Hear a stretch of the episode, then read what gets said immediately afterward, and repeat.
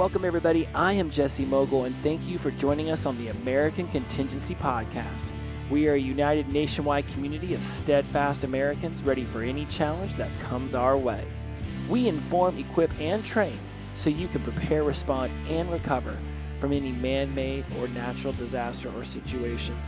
And talking about natural disasters or situations, I live in North Alabama uh, very close to Tom Rigsby, who's been on the show. He's the one who runs this whole thing for us, as well as Mike Lott, who is also one of our head honchos. And there are other people who live um, in and around the SEC that have come on the show and had conversations with you all. So many of us are going through very similar weather situations right now. And for the rest of the country, whenever I watch football, at least it alerts me to what's going on uh, up in the Northeast. Huge snowstorms in the Buffalo area, in the Detroit, Michigan area. So I know that there are a lot of communities right now facing some very bleak weather conditions. In fact, one of our members up in South Dakota was even posting on the AmCon membership site today about some of the weather situations that were happening in South Dakota around the Black Hills and just letting everybody understand what they needed to know in order to be as prepared as possible for these severe weather conditions. And that really got me thinking about what we have been discussing this month on the membership side of American Contingency's website. We uh, post a lot of blogs, a lot of information, and I am the blog writer. So I'm the one who writes all of the blogs. I'm the one who also hosts the podcast. I think we've already discussed that in the past. What's important is that one of the shifts that we've decided to take on this year around the content that we produce within the blog structure is that we take our monthly topic, and every single month we have a topic that we believe to be imperative to uh, helping you understand how to be as prepared to respond and recover within each one of the 12 categories that we primarily operate off of. And so this year, one of the cool things is that not only do we have them all listed out on the website, which we have done in the past, but in little parentheses, we make sure you understand what month those are going to be covered. And so this month it was communications within the month of January. So what I did with the blogs was I took all the other categories medical, security, mobility, food and water, income and economics, health, community leadership, outdoor skills, situational awareness, defense, and home and family. And I intertwined those into the primary topic of communication. So this gives us a very well rounded idea of how communication is involved within all the other categories. And so each and every month we will be doing this with the primary category discussing all of the other categories within it. So, this month alone, um, I've already discussed effective communication strategies in medical emergencies. Very happy with the way that one came out. The role of a secure communications in personal and uh, property security planning was another one that I wrote out. We've got some ones that are going to be about uh, mobility, staying connected on the move, communication tips for maintaining mobility in crisis situations. Uh, food and waters was about communicating the essentials, educating communities on food and water safety and emergencies. A really great one that's going to be coming out here shortly will be conveying health concerns, communication techniques for nav- navigating health challenges in communities outdoor skills is another one. Signaling for survival, communication skills essential for outdoor adventures. And it was this one in particular, the outdoor skills, that got me thinking about what we would discuss today for the episode. Because with this inclement weather comes the great deal of need for us to have communication channels set up so that we know how to communicate with our loved ones, we know how to find out information important to us as far as what's going on within the community, road closures, uh, where there might be accidents, where in our region, our neighborhood, our city, however big you want to see your environment, where might electricity be out? Uh, are they doing rolling blackouts during the day because the electric grid is being tested because everybody's running their heat on high because it's three degrees outside? communication is so important in so many ways, not just about what will be said and what will be learned. But there's an isolation that comes from having a lack of communication toward those that you care about and the information that you desire. I can assure you, if I was sitting in my office right now all day long, huddled up like an eighth of an inch of snow on the ground, but this city isn't prepared for ice and snow, so we can't go anywhere because the roads are just a slip and slide.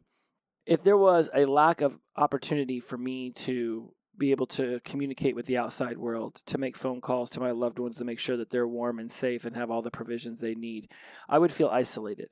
I would feel left out in the proverbial cold, pun absolutely intended.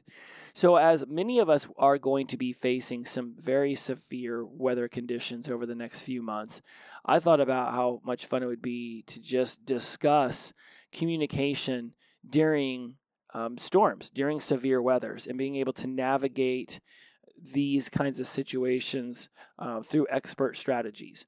The relevance to you will just understanding that when you don't feel like you can communicate in the way that you're traditionally used to, the way that your habits have built around for you, you're going to feel some level of negative emotions. It could be anxiety, stress, it could be depression. Any of those could come from all of a sudden your cell phone not working, electricity being off in your house, and you not having any opportunities to communicate with the outside world, let alone just uh, I don't know, kill some time watching some, you know, irrelevant TV show on one of the many streaming apps that we all have subscriptions toward. Um, I certainly know I would be bummed if I couldn't watch the football game that was going on today. So, ways that we want to begin to think about preparation for inclement weather is going to be the manners in which we communicate, the manners in which we start to think about the other categories because as these inclement weather opportunities in our environments begin to increase, we get these really amazing opportunities to learn from the experiences and then understand what we could have done differently or even more within our preparation to make sure that the next time goes even smoother than this time for those of you who listen to a show like this, who are members of American Contingency, who care about preparedness, there's probably a lot of provisions you have in place that your neighbors potentially don't this is where stepping up as a community leader and starting conversations with those in your cul-de-sac, on your street, in your apartment complex, and making sure that they've got the things that they're going to want to have. I mean, it's something as simple as a bunch of candles or a bunch of flashlights, a bunch of lanterns, and some board games just to occupy their mind is going to be extremely beneficial to those around you to just step up and help them figure out in order to be a part of the solution to help others with their mental wellness.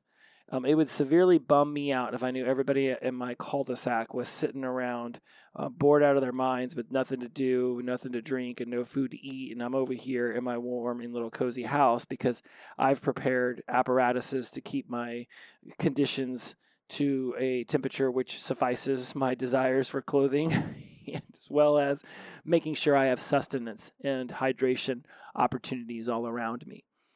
So let's discuss some of the ways that I have noticed what is essential to know and care about as inclement weather begins to pour itself onto us over the next few months.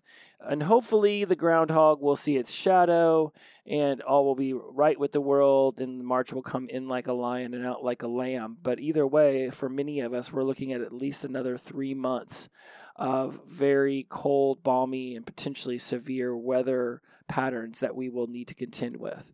So let's think first and foremost of the idea of personal and family preparedness.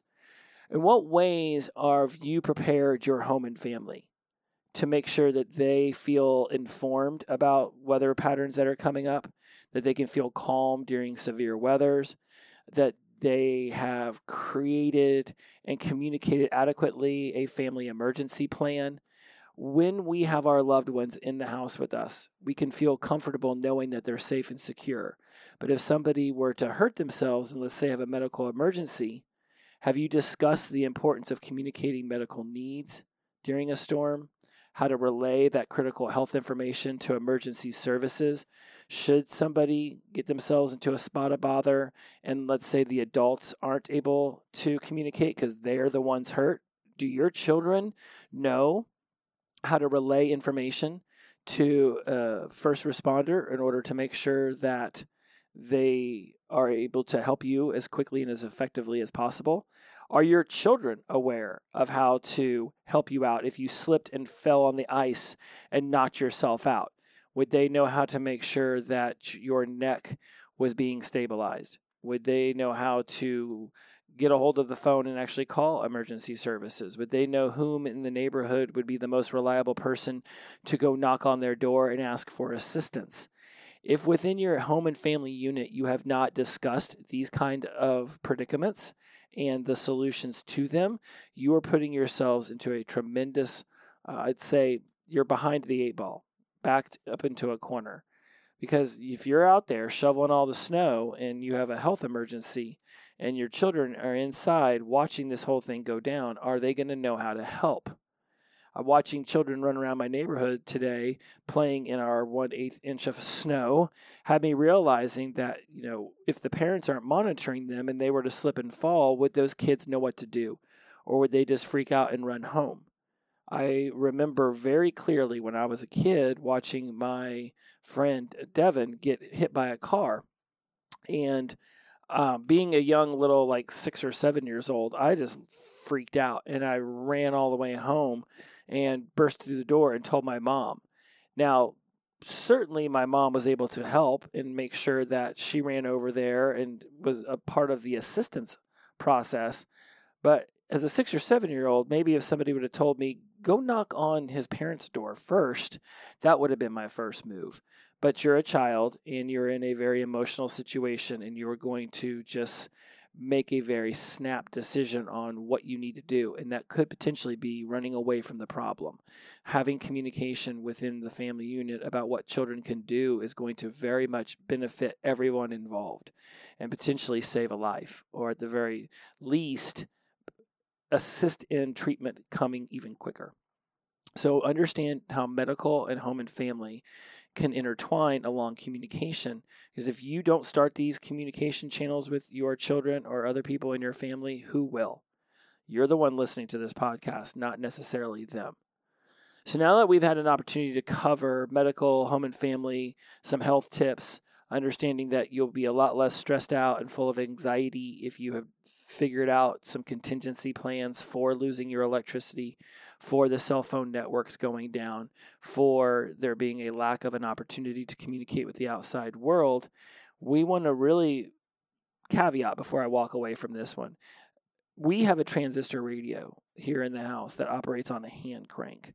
It also comes with a little lantern and some USB ports for cell phones and things of that nature. And it can operate on batteries, but it also operates on a hand crank that's something that I got that I think is extremely beneficial because you just never know where if everything else goes down, if you got a hand crank radio, you can at least find out what information is being passed along to the radio stations in your area from emergency services personnel and the proper authorities.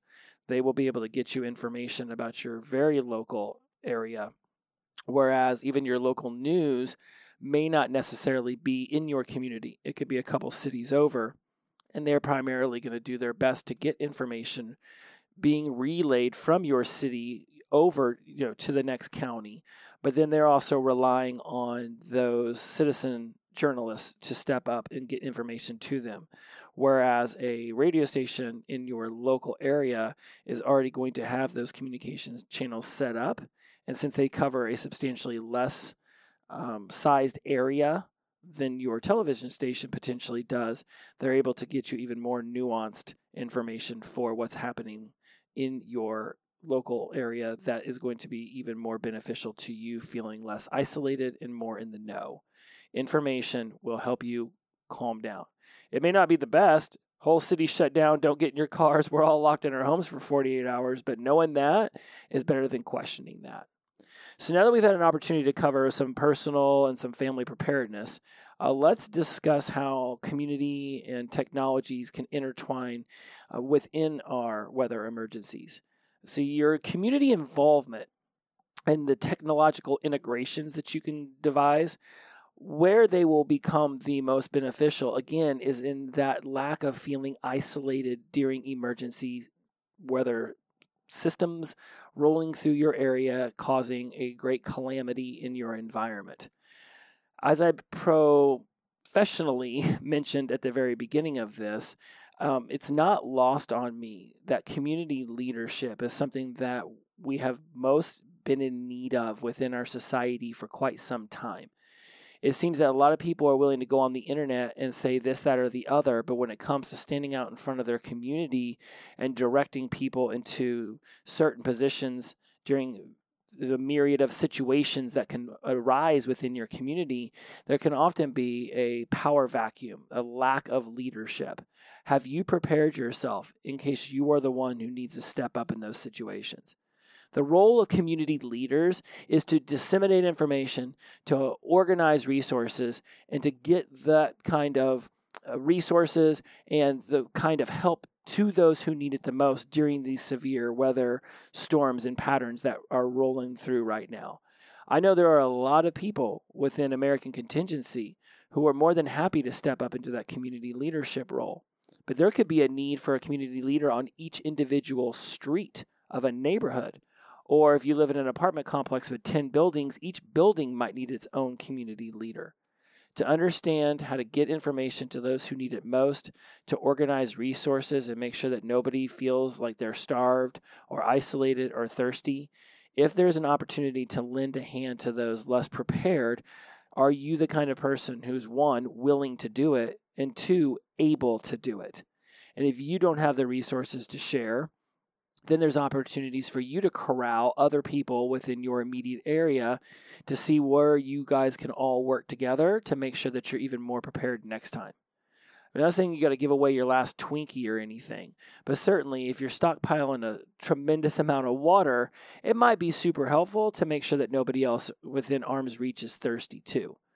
When we're going to utilize technology for real time updates and staying connected with loved ones, technology is going to provide an opportunity for us to do that.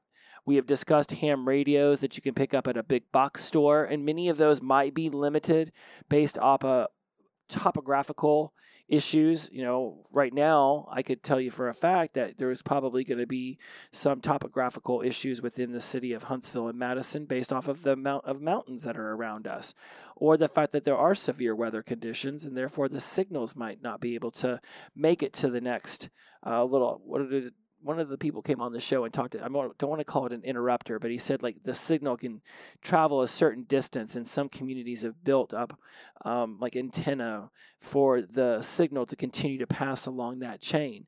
But if your community hasn't built up one of those systems, your ham radio may have a very limited range. So then again, what other opportunities would you have for the communication? A lot of it comes down to what have you said before the emergency storm approaches and begins to affect your community, as well as knowing that you could be the one who encourages other people to get hand cranked transistor radios. Uh, radios have been utilized since the moment they were invented to get information into homes. Be somebody who talks about this before it's needed when we think about income and economics around communication in severe weather patterns, discussing with those that you love uh, and, and, care the most about about the financial implications of missing a few days of work if you are snowed stormed in. Also where have you left out an opportunity to discuss the amount of your monthly finances that you're budgeting toward resources to make sure that the next time you are holed up in your home, it is more comfortable. I get we all want to have a savings account, and some of us are so strapped we don't even have that. But if there was an opportunity to buy a couple board games and some lanterns and devising a way to perhaps run a little portable heater with batteries, would you prefer to have that if you're snowed in to your home for three or four days or have that $200 in your bank account? I've got this little tiny heater for my office that sits next to me. Um, sadly, it only operates off of electricity. But I do remember during the holiday season seeing this really cool battery um, charger device that you could take out camping that you could plug this heater into, as well as multiple cell phones and computers and things of that nature. Now, it was a little pricey for me over the Christmas holiday. Um, I think it was coming in at about a $500 price tag, but it's definitely something that I'm currently budgeting for.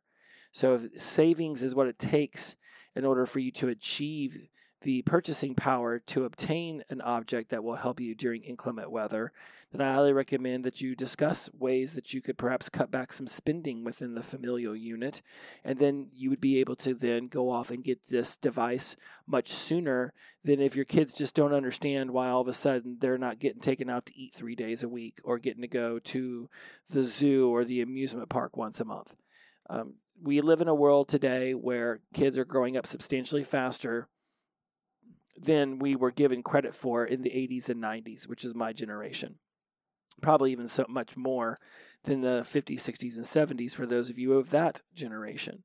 With the advent of social media and having this phone in our hands at all times, depending on how often your children are on that, they're learning a tremendous amount of information towards so many different topics that we just did not have uh, the ability to get our hands on. We did not have privy to those kinds of information channels when we were children of the 80s and 90s. Kids are not stupid. Stop treating them as such. Figure out a way to have a conversation with them that doesn't necessarily scare them or freak them out, but definitely begin to get comfortable having tough conversations with your children, regardless of their age. Understand during childhood development, there are different ways of communicating to a three year old versus a nine year old, but figure out what ways those are and then begin communicating with them. Because if they understand why some cuts are being made around the house for this one particular thing, so we can have electricity during a storm, and you'll be able to you know, play on your iPad, or we'll be able to watch, um, you know, the DVD player and watch a couple DVDs if people still own those. We actually own DVDs just in case the electricity goes out, and we can uh, turn our, put our TV or computers um, plug those into the little uh, battery operated device thingy that we have that could at least keep a computer charged and we can watch at least a DVD while all laying on the bed. So we have thought about those things. we just have not yet budgeted for the bigger purchases, like the $10,000 generator that my parents have at their house in southeastern Oklahoma. Pretty boss little generator can run their house for forever. Um, I think it's even run off of like propane or gas or something to that effect because they have a tank right out by it. I don't know that for a fact, but I do know that they have figured out provisions to make sure that they are not left out in the cold and dark for a long period of time. So now that we've discussed community leadership, are you prepared to step up into a leadership role? Have you talked to other people near and dear to your heart about ways that they can be prepared during severe storms? Have you offered them up links to information? Have you introduced them to American contingency? I mean, one of the beautiful things about our organization is that there's not a high cost to be associated with us to become a member. This isn't one of those $100, $200 a month organizations um, demanding that everybody be astute and involved at all times. Your level of involvement will absolutely depend on what you desire to get out of American contingency and our price point of you know less than the cost of a value meal at a fast food restaurant depending on whether you're the five or the ten dollar range um, your membership it goes to helping keep all this stuff afloat. But as well as it gives you access to our entire community. And there are people in your area who would be willing to offer you assistance and fill you up with as much information as they can provide, as well as introducing you to additional resources. You need only figure that out. And the coolest thing about it is not only do I put a link into our show notes, but you can literally just go to americancontingency.com um, slash membership and it'll take you there. So if you're interested in knowing more, go to americancontingency.com and click on the link about membership join. We would love to have you. We've got some really great videos set up that will help you navigate the website and start to feel um, not only included, but how to get even more involved as quickly as possible. All right, our next session, let's talk about specialized skills and external considerations. Um, your outdoor skills and mobility. So currently, I cannot leave my home. Now, I should have said that differently. I could choose to leave my home, but based off of the fact that I've seen multiple cars slide down the road and now their owners are just back in their homes with their car just left wherever it got stuck, I'm pretty confident that the roads are a solid sheet of ice. Thank you. Next. No, thank you. all of the euphemisms and slang that I could use to say, I am not going out there and getting in my car and trying to go anywhere. We prepared. We went grocery shopping on Saturday. Uh, once we realized that the weather was going to go this way. We had all the provisions that we needed to make sure that we had our food and our water. Um, I checked the heating units to make sure they were good to go. I did some research on how to make sure that we would drip the faucets accordingly because we were going to have five straight days below 32 degrees Fahrenheit. So there is no reason for us to have to leave the house. There's no reason for me even to have to go outside. I brought in a majority of my firewood into my garage so that I would have access to it. And by majority, I mean I keep two separate piles one that's a little closer to the house that I can get to uh, in the middle of the night, and then one that's further away for long term storage. And so I just moved all that short term storage directly into the garage, and we've kept a steady fire going. Not a, not a rager, nothing insane, but just a nice steady fire going on in the downstairs living room to keep the downstairs area warmer so we're not running our heat so much. So we don't really have a reason to go outside. But if you did need to go outside, do you know what you would wear to make sure that you are going to be maneuvering within those conditions, wearing clothing that will adequately keep you protected?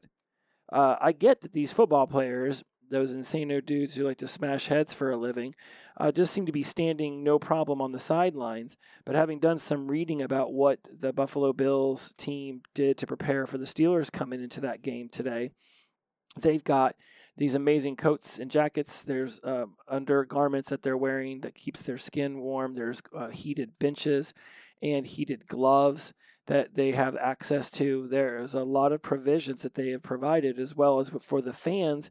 They've got heating units within the concourse and opportunities for people to be able to warm up, and specially built rooms that keep it at a much more comfortable temperature than three degrees.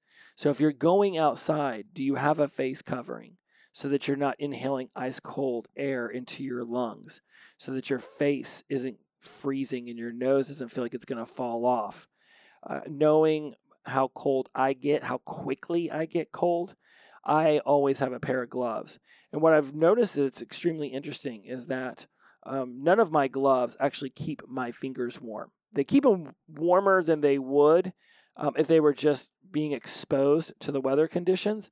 But because the gloves keep each finger isolated, I actually feel like my hands maintain a warmth better whenever I pull my hand, um, my fingers out of the main glove, and I just roll them up into a fist within the the palm area of the glove.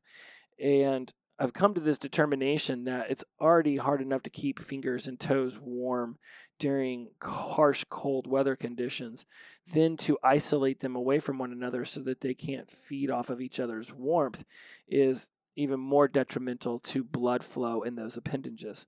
So, I would just be extremely mindful that part of your outdoor skilled knowledge is understanding what kind of undergarments and weather geared clothes you should be wearing depending on the temperature outside.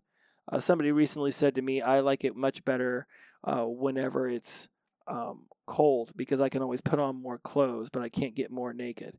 I'm the opposite. I would rather it be super hot and me have to figure out ways to get cool than for it to be super cold because once it gets into my bones, that's it. I am shivering for hours.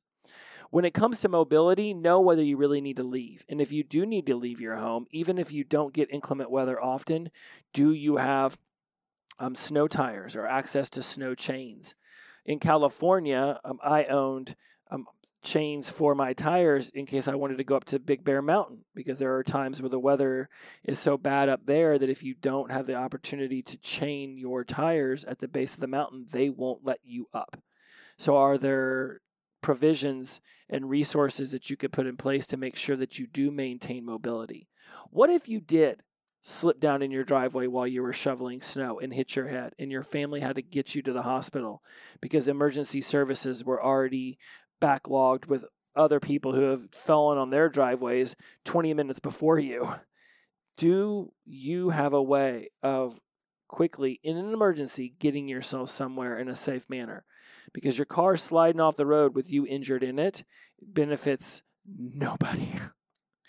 so understand if you need to go walking, um, then have the right boots. If you need to go driving, then have the right kinds of chains for your tires. Um, if you have an opportunity to, you know, get a snowmobile, if you live in those kind of conditions, or get some, uh, what do they call it? Not what do they call skis? Because I understand skis, cross country skis. So I guess if you needed to go over to your neighbor's house and you lived in a very rural area, you could at least do it on skis, especially if you're in the kind of place that gets five, six, seven feet of snow. Uh, you fall down into one of those deep snowbanks, you could be trapped there. Let's also talk about um, some specialized skills around food and water. Are you communicating with your family, with those around you, with your loved ones about how to make sure that food is being kept secure and safe and that water resources um, are being managed adequately during inclement weather and severe weather patterns? Here's the interesting thing about when it's cold. When it's cold, you could, if your electricity goes out, just put the things outside and they would probably stay frozen. Right now, I could take all my frozen food and put them outside and they would stay frozen because it is below 32 degrees. Uh, when we discuss this kind of stuff happening in the summer months, your food's going to spoil relatively quickly. Um, I do know that some of those freezers will maintain their coldness for 24 to 72 hours as long as they're not opened. Um, in fact, Tom once told me a story about how either he or someone he knew duct taped their freezer closed so nobody would accidentally open it while the electricity was out during the summer months. In the winter months, there are other opportunities to keep your food from spoiling. But also, if you're trying to keep refrigerated things from freezing, putting them outside probably not going to get you to that result. That's where perhaps the garage would come into play because uh, the last thing you want is all your gallons of water to freeze on your back patio, perhaps even splitting open, and now there goes your water resources. So, communicating the best ways for you to keep your food um, safe, spoil free, readily available. Do you have food resources prepared in case the electricity does go out and you can't cook? Here's what's interesting is I'm not really sure why when all heck breaks loose on the weather front. the first thing the grocery stores sell out of is like milk and butter and bread. it's like I read these articles on the social media platforms about, well, here comes some bad weather. Make sure you go to the store and get yourself some bread and some milk. Um, and maybe butter is one of them. Either way, let's just stick with bread and milk. Like, I get that if the electricity goes out, sandwiches are definitely going to be beneficial. But of all the things that you could buy that don't need a heating unit in order to have them be edible, I don't know if just bread and milk is going to suffice. this isn't 1954. There are so many different things that we could eat now. I myself would make sure that I had uh, protein bars and Oreo cookies. I'm just saying. I can get my protein and I can get my delicious yum yum on. I mean, wh- why are people at the Walmart the other day that I go to right down the street from my house? All the bread. I mean, it looked like it like it looked like COVID. That's how it looked like with zero bread on the shelves. Like amazingly enough, there was all the toilet paper you could need. Um, chicken broth chicken broth was something. I mean, that area was completely picked through. It's just really interesting the amount of things that were picked through versus the ones that looked relatively untouched. And yeah, I get it. You probably don't need any of those Mexican food in a box meals if you don't have opportunities to actually heat some things up. Uh, that being said, like nobody seemed to be going after the pasta you could pre-cook up a bunch of pasta and at least have that available to munch on uh, with some butter. You could run it under hot water if that's still available. Um, you could get yourself some a campfire stove and put that out in your garage uh, if it uses those little Bunsen burner type heating unit things. And you can have that out in your garage, heating yourself some food up. Um, as long as it doesn't put off any fumes or any smoke, you could literally have it on the cabinet of your kitchen and be sitting there making boiled noodles and heating up some sauce. So I, I just don't get why milk and bread and butter seem to be the first three things people go after. I barely consume 10 ounces of milk in an entire month. I can assure you, when I see a blizzard showing up, milk is not in my grocery cart. I do enjoy cereal. I won't lie. I do enjoy cereal, and that's probably where the 10 ounces a month is coming into play. But if I don't have milk, I can assure you that uh, a little bit of water goes a long way in making cereal um, a little bit more moist. But in fact, I'll eat it by the handfuls. So just understand, Mike Lott said this when he was on the show back in like episode four or five, he talked about how everybody goes after beans and rice. He's like, I can assure you, uh, if all hell's breaking loose and all we have to eat is beans and rice, no one's going to want to be around me. so I get that those are the kind of provisions that people were talking about getting, uh, I don't know, back when we still rode horses as our primary mode of transportation. But there's a lot different edible, delicious items that don't need heating units. And there's a lot of technology out there as far as campfire stoves. Um, do you have a grill? You could open up your grill and you could heat up some things on your grill.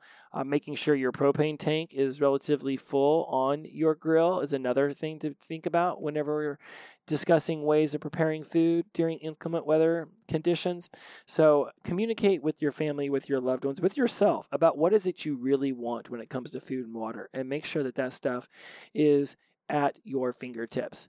It's not like blizzards show up out of nowhere. They're not earthquakes. We have a lot of time to prepare for blizzards, a lot of time to prepare for hurricanes. Even when it's tornado season, we know it's tornado season. Right? They talk about severe weather conditions coming days before they arrive. Have these provisions set aside so that you can subsist off of your pantry for at least a week because you just never know when you're going to need to hunker down in your home and stay there due to what's going on outside your home. I'll close up on defense. Um, this is not one of those situations where we're going to have to worry about roving gangs of marauders coming through our neighborhood looking to take away our provisions. But it is important that you understand personal safety and property defense during chaotic weather situations, uh, especially if you do live in a very remote rural area. Um, who knows what kind of mentality somebody is experiencing whenever they roll up onto your home? Um, they could be intoxicated on substances. Um, they could be having a mental um, health episode that requires medical attention, uh, yet none can actually be accessible to them due to the weather conditions that they are experiencing. So just understand that if people do roll up on your property, that you aren't quite sure unless you know them, of course, and they're those no trust like people. Um, if they are strangers to you, to just be wary and you know keep some level of personal defense in mind as you begin to communicate with them about what they need from you and why they came up to your home. Um, again, being in the community I'm in, this isn't one of those situations where people are going to all of a sudden get into scarcity mode and want to start kicking doors in for my bags of Oreos. but I am also mindful about my property defense when it comes to ways that it could be taken advantage of. And this isn't just, you know, somebody rolling up into my garage and trying to steal my firewood, which again I think is preposterous I don't think it's an actual situation I would be dealing with any, anytime soon. Um, but also, as far as my property defense, what have I done to prepare it for the weather? It's the biggest attacker of my life right now. Have I made sure to bring in anything from my um, lawn or outdoor area that I think might not be suitable to be left out in such conditions? Uh, girlfriend and I brought in our patio table because it's got a glass top. And she's like, you know, I've read things where if it maintains a certain degree of coldness over the long periods of time, that these tables can crack. And do you think we should bring it into the garage? I'm like, well, I wouldn't have thought that had you not just told me that. I was like, yeah, let's take the two minutes to carry this table into the garage to ensure that it's not going to break being left out here in these conditions. Or, you know, what happens if uh, the wind causes rocks or debris to fly through our neighborhood? Could it potentially crack that table? So let's get it inside. Uh, let's make sure that all of the firewood we need is readily accessible in our garage rather than having to put on clothes to walk over the patio, which has got a ton of ice on it, across glass, uh, grass that's also slippery to go get firewood to be then carrying heavy firewood back to the home over all of this slippery, slippery terrain. It makes no sense not to think about that stuff. So, property defense isn't just worrying about Mad Max rolling up on your house looking for your boxes of macaroni and cheese and all my my stash of Oreos it's also thinking about how is the weather potentially going to damage your home and being prepared for that. We do it during hurricanes whenever we put plywood over the windows. We do it during tornadoes uh, when we make sure that all of our valuables are locked away in the same room that we have decided to hunker down in. We do this in so many other situations. Let's make sure that we're thinking about defense when it comes to 10 feet of snow? Is there a way for you to get up on your roof and scrape some of that snow down? Or do you have a snow blower that will allow you to alleviate some of the weight on your roof so that you don't have a potential collapse, cause calamity in your life? Um, what about your cars? Are they properly defended? Um, have you winterized them, making sure that the fluids are adequately full and that they are prepared for a week, two, three of below 32 degrees weather? Uh, property defense isn't just what might happen if somebody comes into your home or onto your property. It's also about what the conditions will do to your personal belongings and to the safety of your home and those inside of it. Personal safety is tremendously important but neglecting what might happen around your property is equally important because if you don't think about it, that's when you're going to find yourself in a spot of bother and potentially in an emergency situation because you didn't take into account how much snow was going to fall and could your front porch roof actually handle that. Don't forget, too, about your animals right? Your animals are going to need to go outside to go to the bathroom. I mean, I suppose not cats, but definitely if you have a dog, how have you adequately prepared them? Do you have little booties for their feet so that they're not walking along those slippery uh, conditions without there being some sort of traction on their paws? Um, how far will they have to travel once you let them out the back door to go to the bathroom? That's no better for a dog when it's 12 degrees outside than it is for us. So, there you go, my friends. That is how we are going to look at all of the different categories and how they pertain to communication within defense, food and water, outdoor skills, mobility, income and economics, communication, uh, community leadership, health, medical, home and family. There are so many different things to think about. And if at some point you feel like, where do I even begin? Well, congratulations. You have found the people who are willing to help you. AmericanContingency.com, we have thousands of members all over the country, border to border and coast to coast, who are here to give you the assistance and the information that will benefit you during times of crisis or just during a shot of anxiety to your heart. Not everything is a calamitous situation. Sometimes it's just any given Monday or Tuesday when an eighth of inch of snow has fallen, but it's turned all your streets into ice and you can't leave your house for at least three or four days till the temperature gets above 32. Sometimes you just can't leave your home. And when you want information, when you desire to know how to be best prepared for situations like this, our community is full of people willing to provide that information to you. Go to AmericanContingency.com. The membership area is right there. There's also a link in the show notes. Don't put off what can be figured out today. And if you're already in a situation where you're like, man, I really wish I'd had this figured out, once again, we are more than happy to help you get prepared because that's what we're looking to do. A ton of uncertainty is in this world. And if we can bring some level of certainty around all of this uncertainty to your life, then AmericanContingency.com is following its strategic mission and helping those who want help. We cannot drag you in here and make you do things, but we can certainly introduce you to the things that you are interested in or maybe didn't even know about. Taking the first step is as simple as going to AmericanContingency.com clicking on that membership button.